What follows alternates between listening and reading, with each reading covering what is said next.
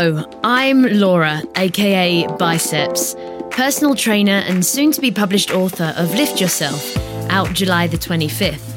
I believe that discovering health and fitness, and weightlifting in particular, has the power to change your life. It did mine.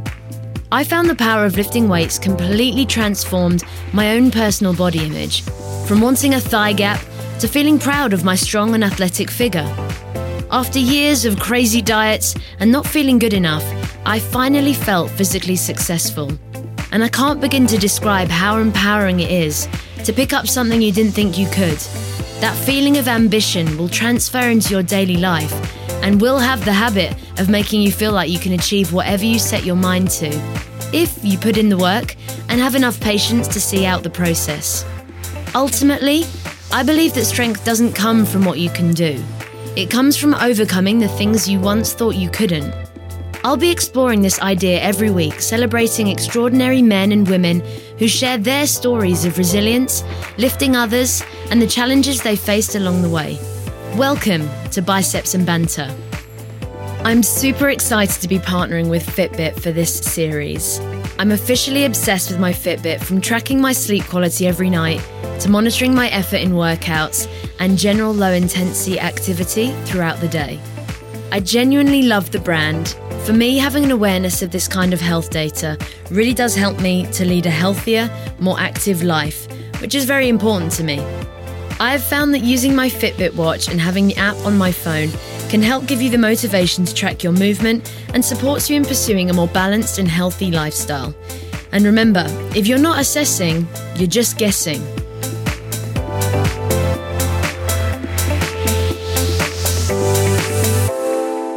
Okay, so welcome to our next and final episode of Biceps and Banter. Absolutely incredible to have uh, got to our eighth episode of this first series. And for me, we have a very, very, well, he will confirm also, a very special guest, uh, Mr. Ben Gotting. How are you? I thought it should have been a round of applause there or something like that. We'll you brought me up. Okay, good. No, Yeah. all good. All good. Thank you for having me on. Amazing. Well, he's he's um he has trained today, so although you can't see him, I can confirm he's looking very jacked and very tanned. so to properly introduce uh, Ben, so he is well my my been my boss for a couple of years. Um, he is a husband to the lovely Laura. Have a good name. He is father to uh, two absolutely gorgeous kids, Ronnie and Georgia. And although he doesn't talk about it much, he is an ex professional rugby player. But how I met him was his current role as co founder of the Foundry Gym in London, a gym where I was fortunate enough to start my career. And I've hugely valued his mentorship over the time. Quite decent of him to take on uh, such a short blonde orange girl with all the gear and, and pretty much no idea. I think it was because of our joint love of, of drum and bass and old school garage that got me in the door. But yeah, so it's it's been uh, an incredible few years knowing Ben. Before I start asking him in going into the questions, one of the things I, I love so much about Ben is not just his sort of incredible professional experience on and off the pitch, which I'm sure he'll tell you about. He is probably one of the most empathetic coaches I've ever experienced. I believe this is what sets him apart in the industry at the moment. He's also probably one of the funniest guys I know, confirmed No pressure. by himself. So, for those of you that um, don't know Ben, I would love to just um, give the people at home a bit of an understanding of your career. How have you got to where you are now? 38 years ago, born in the, in the. UAE. I'm very old, yeah. Um, then parents moved back over with my elder brother. Um, educated in the UK for about 11 years. Then my mum and dad got bored of me, packed me off to school to uh, Zimbabwe, to a, uh, a school called Peterhouse School in Zimbabwe. Um, where I spent a couple of years, very homesick, hated every minute of it. Um, if you're a parent, don't ever send your kids away. Um, thanks, mum and dad. And then, uh, yeah, then came back, and then all I wanted to do was uh, play sport. I never, never really aspired to be a professional sportsman, but just loved playing sport, and I wasn't really interested in uh, in studying. Not that that's cool, not to be like that. I, I found that out when I went to university. I went to Brunel University. Finally clicked that if you put some effort into stuff, you uh, you reap the rewards. And then yeah, at the back end of um, back end of uni, my last year there, Wasps under 21s needed a hooker. A uh, good mate of mine, Shane, he was um, he'd done his ACL, and so I was playing at uni at the time with some of the boys who were in the academy, and they said to me, "Look, do you want to come down and trial?" So I did that. Uh, and that was it. Yeah, played every game for them that year, and um, that kind of a, a magic year for me, where I'd like because I'd never really done any sort of representative rugby before. I'd played county rugby and divisional stuff, and then got signed up with the uh, with the Wasps first team. The rest is history. I feel like you've really played. You've sort of played it down as to how you've got to that point. You, mu- you, mu- you must have had some a bit of talent there. To Uh, yeah, do you know what? I was always I was always just an okay player, um, and then you know I think what you need is you need to you need opportunities, uh, and when you get your opportunities, you need to take your opportunities. And I and so I, you know I, yeah, I played well when I had chances to do so. Um, but then I was very much in the right place at the right time. You know, I could have been at another club, not Wasps, and then not need a hooker, and I wouldn't have got a chance. When I was at Wasps, it was like the magic era. We won everything, you know, and I was just a not a coincidence. yeah, correct. Yeah, no, uh, no. I, you know, I, I, was- I was just, I was very much a a bit part player in in that team. You know, I was I was never a first choice. Trevor Leota and Phil Greening very much the first choice ahead of me in the first two years, um, and then I thought I was going to get my chance to be the first choice. And they went and signed Rafael Ibanez and Joe Ward. So Raf was the uh, the French captain, so that was no good for me. And then Joe Ward was the New Zealand under 21s captain, so that was no good for me as well. So you know, I, I would play every other week, for example, but I was never the out and out first choice starter. And so, you know, in that time, we won European Cup twice, won the Premiership a whole heap of times, three times. And then following that, I thought to myself, I don't know, fuck this. I'm going to, uh, I put my balls the line and said to them, look, if I'm not first choice by the end of this year, I'm going to walk.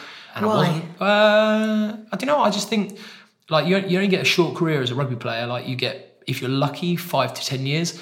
And I'd done five years with Wasps at that stage, um, a year with the 21s, and then, you know, four with the first team. And I, I kind of didn't feel like I was, I should have been the first name on the team sheet, in my opinion. And you got to back yourself, because if you don't back yourself, no one yeah. else will.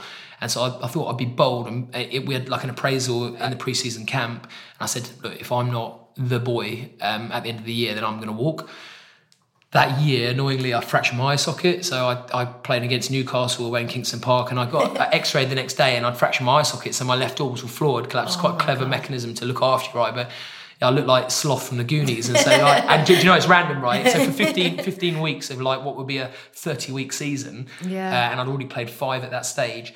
Um, meant that I only had really 10 weeks of playing when I came back to try and get myself back in the team. Yeah. And I, I played bits and pieces, and there was a new coach in at that stage. And I, do you know what? I just they offered me a contract at the back end of it, but with no increase in wages. So yeah, I ended up just um, go, d- taking a mercenary move, going to Worcester in the West Midlands, which is beautiful. If, if you ever get a chance to go and see it, yeah, and that was it. And then that was kind of I had a year off after that when no one would touch me with the barge pole because I had a, a year out in, injured, which I still sort of suffer from now. That knee injury, which I've now had eight operations on.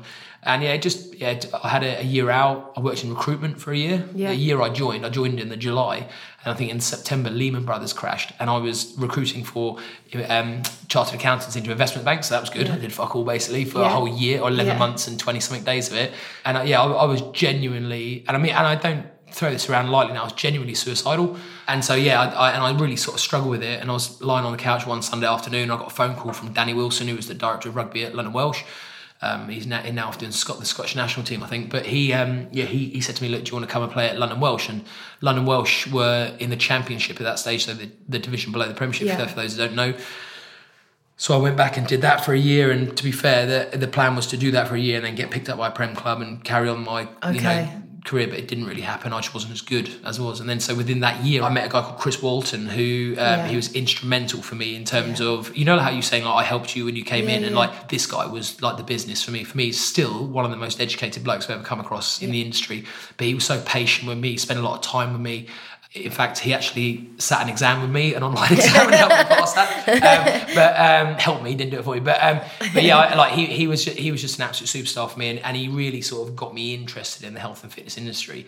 And so the plan was that I would go and work S and C in rugby clubs Okay. which he and I did together for a year or so at Rosslyn Park. Yeah. Um, but yeah, I, just, I, I was obviously working as a personal trainer to try and get some income at the same time, and I and I just really actually quite enjoyed training the general population, Okay. not not athletes. the time I've known you, you would always go the the extra mile in literally anything you do, and I think that applies to to life. And from there, you've gone with your sort of mentorship with Chris Walton.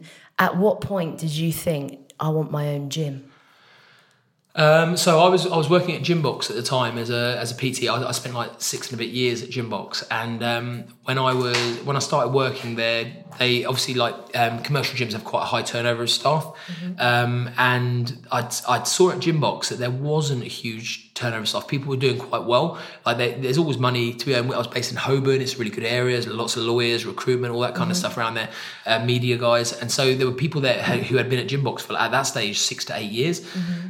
And I was thinking, God, you know, I, I, I saw myself like I could literally be there for that amount of time, and I was doing, I was working four days a week. Mm-hmm. I was seeing ten to twelve people a day back to back. I was I was doing well, you know, and, and there's no reason why I couldn't have continued to do that. And then I was sat in the office with the general manager at the time, Liz Barker. Me and her were chatting, and, and we were both saying like, "Fuck, you know, what we're doing?" Like, you know, and she wanted to go, and she was big into a CrossFit, wanted Yeah. to open a gym.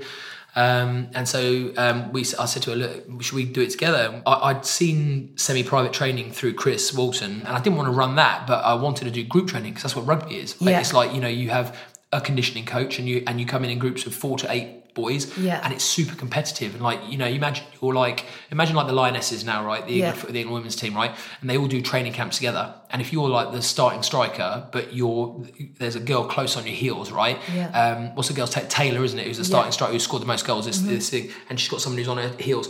Like you're going to push that bit harder in the gym. And so that's what we used to do. Like, you know, if you, like, I had a guy called Johnny Barrett at Wasps who me and him were sort of permanently sort of competing for the same shirt. Yeah. Um, and so whenever we used to get a chance to train against each other, we'd go hammer and tong.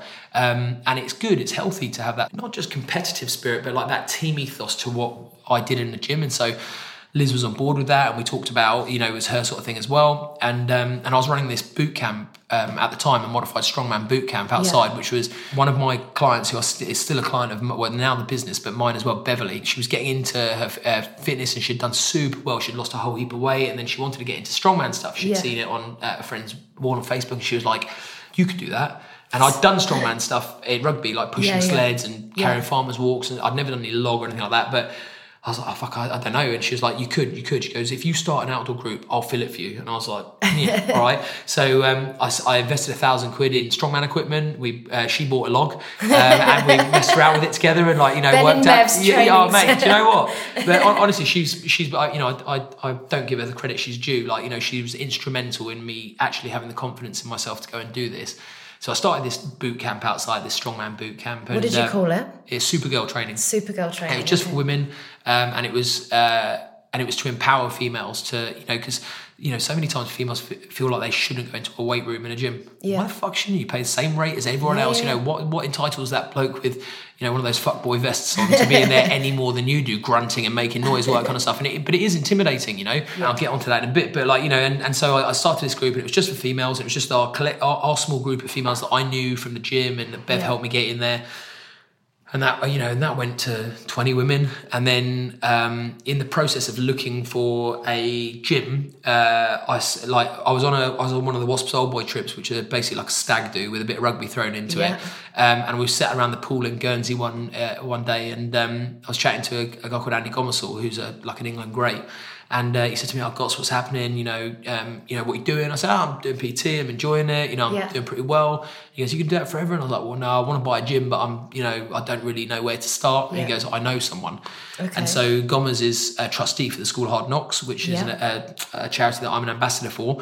And one of the other trustees owned a gym, and it's Dave. And Dave contacted me on social media, and I also, I obviously used to post videos of the girls doing bits and pieces. Yeah. Um, had a mate of mine, Robin Boot, come and photograph it one day and make a video for me. It's on YouTube somewhere. Um, and Dave messaged me and "Hey, um, I've seen what you're doing with the Strong Woman group, you know, and I've done some MST stuff before. Yeah. Um, he goes, I actually own a domain name, uh, which is quite cool, and I think I could help you increase your brand. And so Dave owned the domain name citystrongman.co.uk. And so he said, Can I come and help you? And I was like, I don't know, mate. Do you know what I mean? Like, you know, I've, I've been, it's just me kicking around on Yeah, a yeah, Saturday, you know, doing this. I said, all right, fine, come and help. So Dave came and helped me start running it. And from that day forward, I didn't take any um, any money out of the business. We just put it all into an account and we started making this business. And then we started inviting men to the group. So then we started doing two groups on a Saturday uh, where we're having 20, 20 people attend each session So it was guys and girls. guys and girls now, which is great. And it was all that sort of the millennial age group. You know, you're talking that sort of like 18 to 40 years old in that group. And it just snowballed from there. And then, you know, blink six months had gone and we had 35 grand in the bank. And, and then you know, Dave was Dave wasn't looking to set up another gym after the foundry. He, he had folded the foundry at that stage, and you know, he said to me, "Look, you know, I, I've worked with you now six months. I'm quite enjoying it. I'd be quite interested to look at gyms with you." Okay.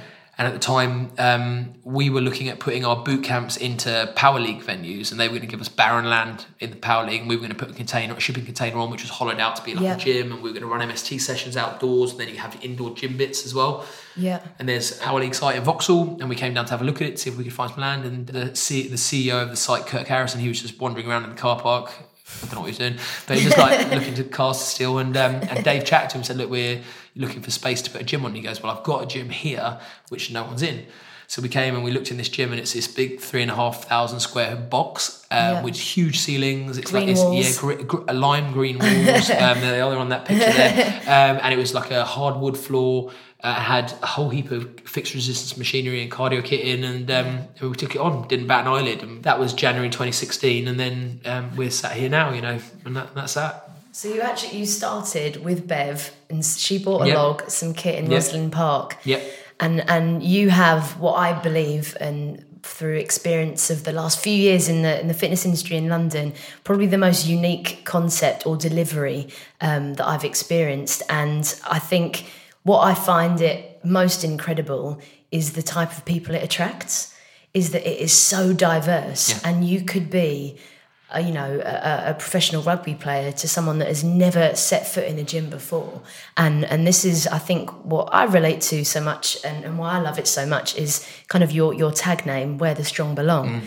and everyone's version of strong or strength can be very different but whoever you are there's a there's a place for you and i think that ethos isn't just it's not just a tagline it's something that you and dave lead yourself did you ever think that you would have this community Well, co- community is always the thing that we looked that we, we were keen on building. So basically, Dave and I sat down and said, look, we want this place to be like a sports club. You know, we want, um, you know, for any of you that have been like lucky enough to be involved in in sport, but in specific in team sport. Um, and you can be involved in teams playing in individual sports as well, but you know that that feeling of belonging to something. You know when you know you go and see your name on a squash ladder, or you know when you know you go you turn up to rugby club and everyone's ripping the piss out of you and that sort of thing. And that's, you know, we don't obviously mock people, but like, you know, apart from you, Laura, uh, but like, you know, what, yeah, what, what we, what we wanted, we wanted somewhere where people felt like they belonged. Um, and, you know, strong can mean anything to anyone, you know, and, and, you know, obviously we promote strength training because we're much more about that than aesthetics. Um, you know, aesthetics is generally a byproduct of doing stuff that is, is good for you. Um, but yeah, we wanted people just to feel like they actually belonged somewhere, you know, that they might leave their shit job, they might leave their shitty relationship, they might leave their very happy relationship, they, but they can go somewhere and they can feel like they belong. Um, and it's really, that's really important. You know, I, I felt for a, a year of my life, I didn't belong. Yeah. I didn't belong anywhere, you know, and like, because people used to ring me up and, um, you know, I, I was the guy that'd ring up on, on the weekend, find out if I was playing on the weekend. I was the guy that they'd ring up and see if they could get tickets through. I was the guy that they'd ring up on the Monday to see if we won, you know.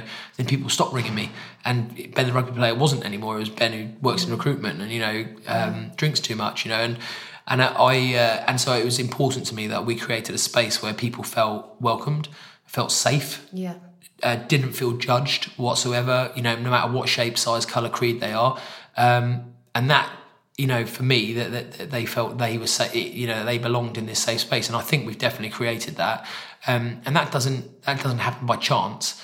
That doesn't happen by fluke. That happens because you're inclusive. Do you know, it's funny, but when I moved to London, um, back from the West Midlands, you know, I I was I've definitely improved as a person since working at places like Gymbox, being places where there's a lot more diversity. I come from a very male dominant macho environment in rugby, you know, where you know you're mocked and you're berated for being soft or weak. It is a kind environment inside, but it's not really a kind environment. And, you know, the way Laura and I bring up the kids now is you say most important thing out of everything in your life is you're a kind person. And that's what we wanted to bring to this. We're, we're kind people you know we're if someone's struggling you're not going to berate them. You're not you're going to encourage you're going to motivate you're going to drag them on and the next week they're going to achieve that thing or the next six months they're going to achieve that thing.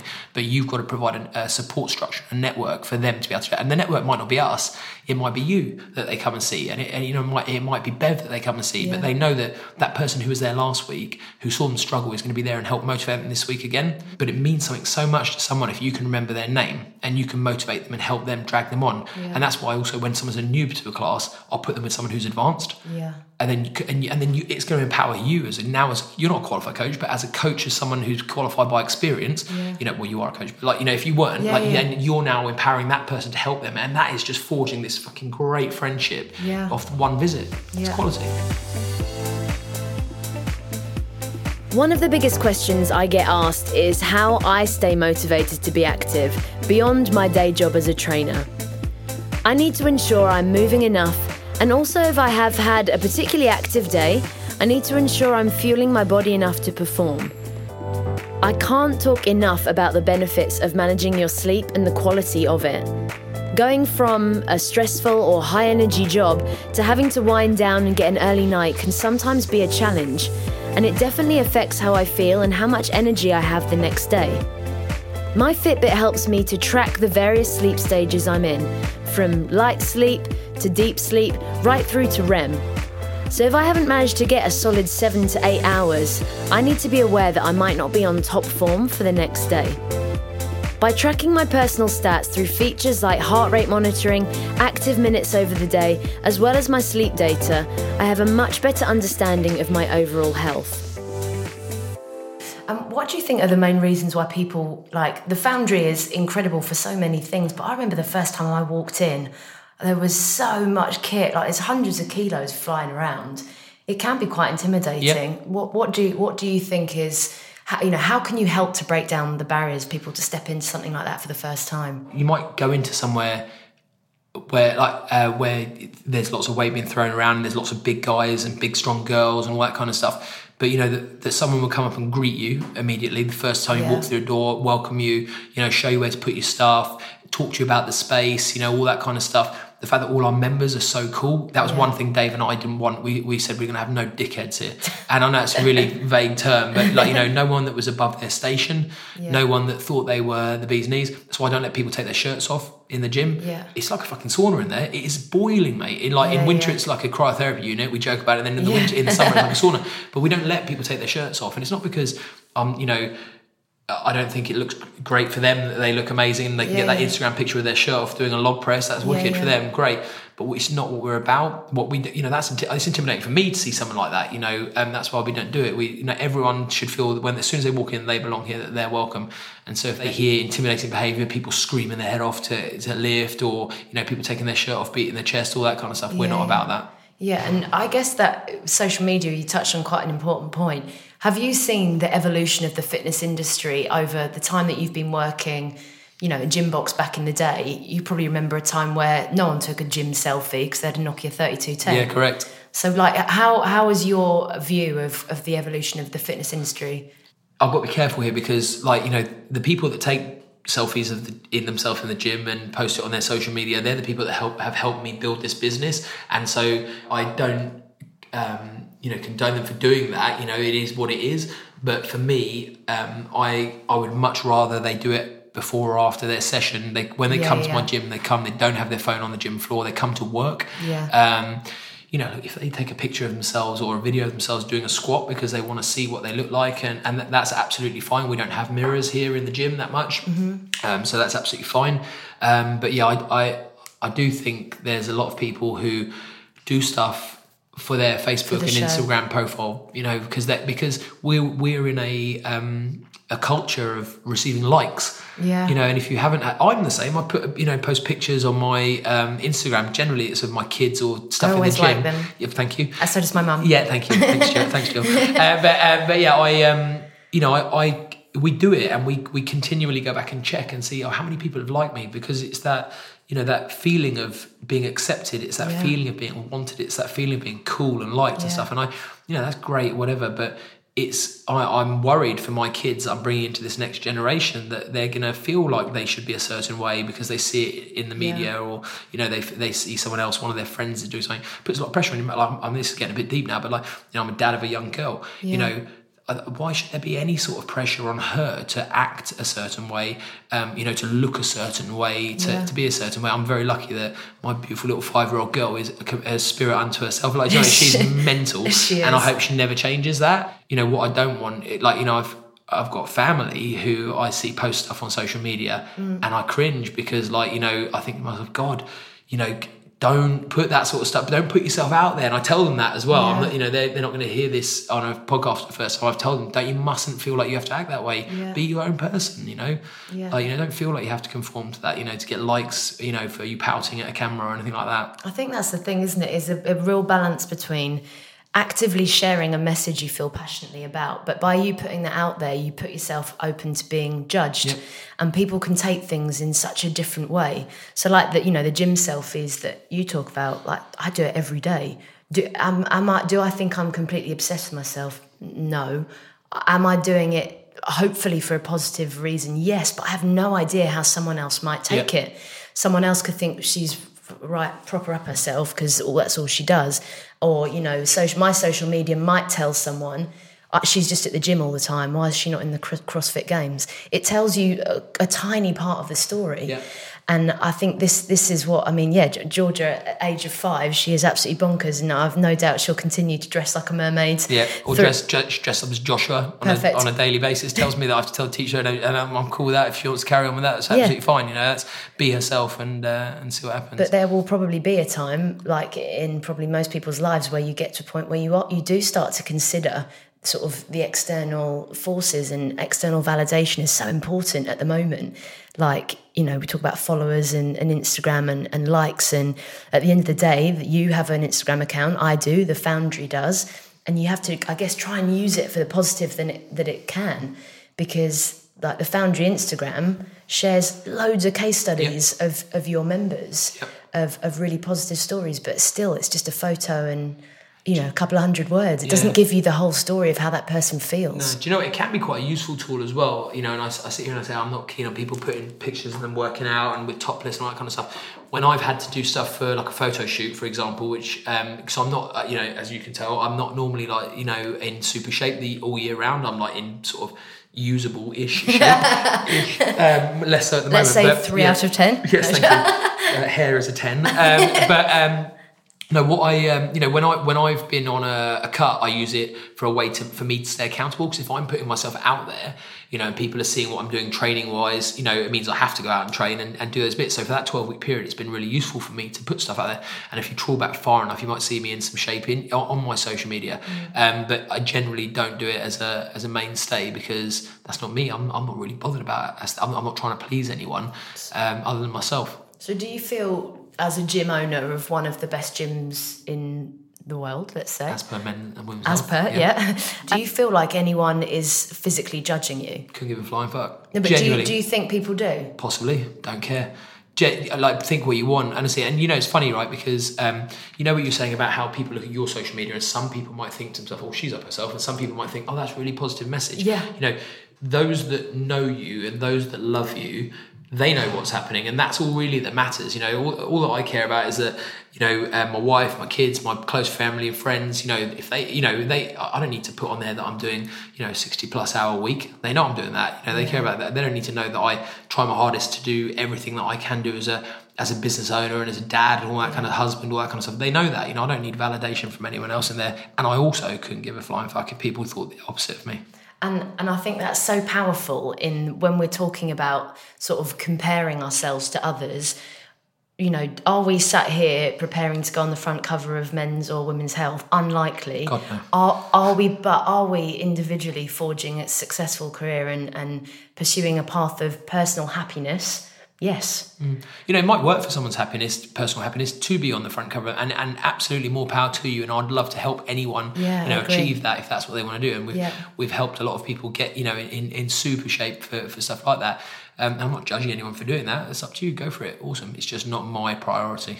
I, and I think that's that's for me is so key is whatever your goal is, there is no judgment, and we you will help people to to get there in this in the safest, most sustainable way possible. And I think you know, twelve week transformations can sometimes get a bit of stick, but actually, what you're doing is you're providing people with a path that they couldn't do on their own, Yeah. and along the way, you're giving them a safe home to feel comfortable for that hour, and that could be the best hour of their day that could change their life. Um, and and, and I, I think that's what you guys have have delivered with the Foundry. Um, I, I literally remember my first my first session walking into the lime green rooms, and it wasn't you know it wasn't about what I could lift, what I looked like. It was just a feeling, and I felt incredible afterwards. And there was something about it that just I just thought I want to do that again. And then as time went on, I, I want to show other people to do it, and you you start to attract those people. And my I guess my my sort of circle of relationship has changed hugely uh, in that time because I've pursued something that felt better to me.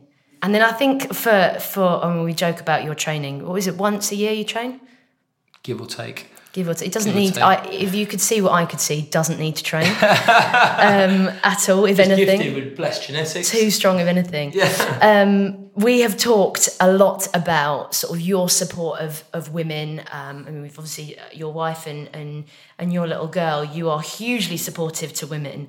And we are in a time where we're kind of talking about changing the game, not just in fitness, but in sport. And we talk a lot about the Lionesses. And me and Ben, over a bit of time, because we, we have quite a lot of banter, sort of birds and, and lad banter, which is which is absolutely acceptable on, on the gym floor.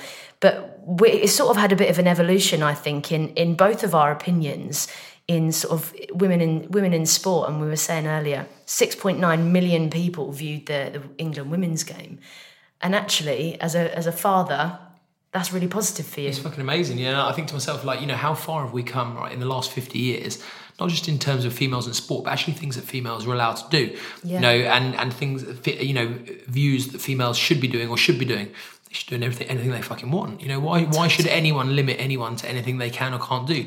You know, I think to myself, God, if we're here now and it's taken so long, you know, like maybe in another 20 years or 10, 15 years when my little girl is looking at, um, you know, participating in sport, there might even be a professional league, you know, that she could be a part of or, you know, a, a sustainable professional league or, you know, there might, there might be tiers of, of uh, professional leagues that she can get into and she might not choose to go to sport and that's absolutely fine um, I'll just disown her if she doesn't but like um, you know it, no, she, yeah, yeah. No. but you know like how cool for her to have an opportunity that so many women for so many years haven't had that you know I watched that game last night I mean, those women are absolute athletes. You know, they're so good. Like you know, and, and you know that you know, you, I obviously I've tried to be a lad and I joke around and I go, "Oh, look at them, bloody rubbish.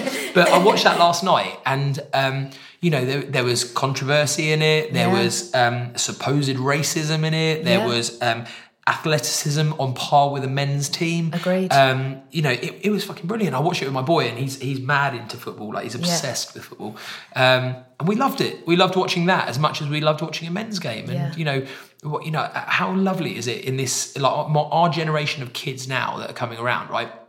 Things like um, same-sex marriages. Yeah. There's nothing wrong with it. It- Yeah. I mean, it's just seen like you either love a man or you love a woman. It's Yeah. abs- absolutely fine either way, whichever you, whichever you go to. That was never the way for us growing up. You know, like so many people hid their sexuality because they Yeah. were worried of what other people would think, and it's becoming a lot more mainstream now. That's great. Sport, you know, women are allowed to um, and encouraged to participate in sport. Yeah. You know, took Georgia to doing her football training yesterday, and she banged one in the onion sack. Do you know what I mean? Course And- she yeah, did. of course she did. And I, and I think, go on, George. Like you know, that's amazing. And like you know, she uh, she played. It, it's funny. Like you know, a year ago she was mascotting Ronnie out into the, gar- the garden. He'd make her a mascot genuinely.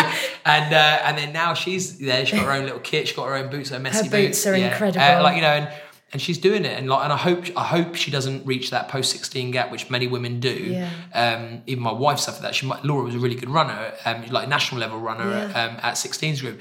And then, as many women do, you know, the lure of boys going out, cigarettes, drinking, all that kind of cool Yeah. stuff in inverted commas takes over. And I hope Georgia doesn't suffer that because I hope she succeeds and gets encouraged to succeed as much as possible. That's amazing. This, this is quite a new conversation for Mm. It us. is, yeah. Well, I've definitely done a U turn since Georgia's got more interested in sport. I couldn't remember her name when she didn't look football. what, the girl? yeah, that one. Not Ronnie. Yeah, the one with long hair. So, after all of this wonderful conversation, it leads me to ask, what is next uh, for Ben for Ben Gotting? So, Um, so uh, Dave and I um, have just we've just signed another gym now. So we've got our third gym, which is opening in Bank. It was meant to open middle of July. I'm hoping it's still going to work towards middle of July. It's more likely going to be first of August. Yeah. Um, it's a mega site. It's going to be um, it's going to be like a landmark site for us. Um, the view is to continue doing hopefully what we do really well, which is service our small business um, as as hands on as possible. Yeah. Um, but we also want to scale it. You know, there's we we want to try and make this um, not just a little pocket of southeast London or a little bit of the city. You know, we want to try and open it up to the masses. You know, to give them all a bit of that. It's difficult though. You know, when you try and scale something Yeah. to keep that personal touch. Yeah, exactly. Um, and so you know, and the more we scale, the more detracted Dave and I will get from the business. But it's Yeah. why it's so important that our values maintain within the structure, Yeah. and whoever comes in to manage them needs to buy into that. You know, and we've you know we've had people come in and we've had people make a big impact on the business, and we've had people leave.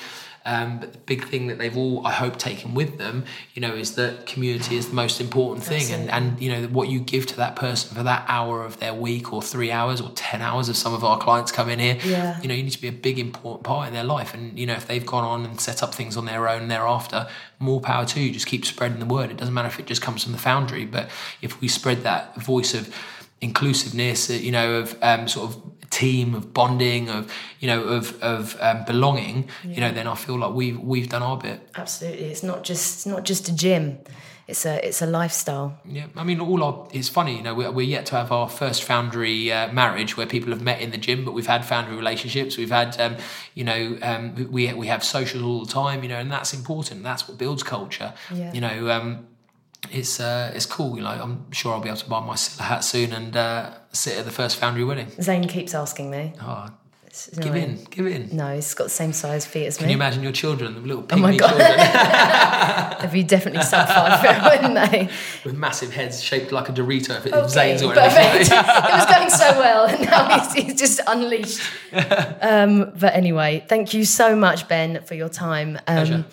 And uh, as I said at the start, I'm going to try not to make you cry at this bit, but you have been so fundamental in my development in my career. And I genuinely believe I wouldn't be doing what I'm doing, sat here being able to talk to you and spreading the word that, that I've uh, so gratefully learnt from you. So, thank you so much. Or get any royalties on your book sales? There aren't any, unfortunately. I, I might, I might I've side you. a bloody copy.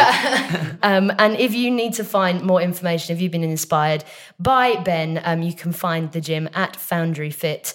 And um, yeah, check it out. Thank you so much. It has been an incredible first series. I've absolutely loved it. The the diversity and the eclectic opinion that we've had uh, on this series has been absolutely incredible. And thank you so much for your support, your feedback, and uh, hopefully Biceps and Banter will be back very soon.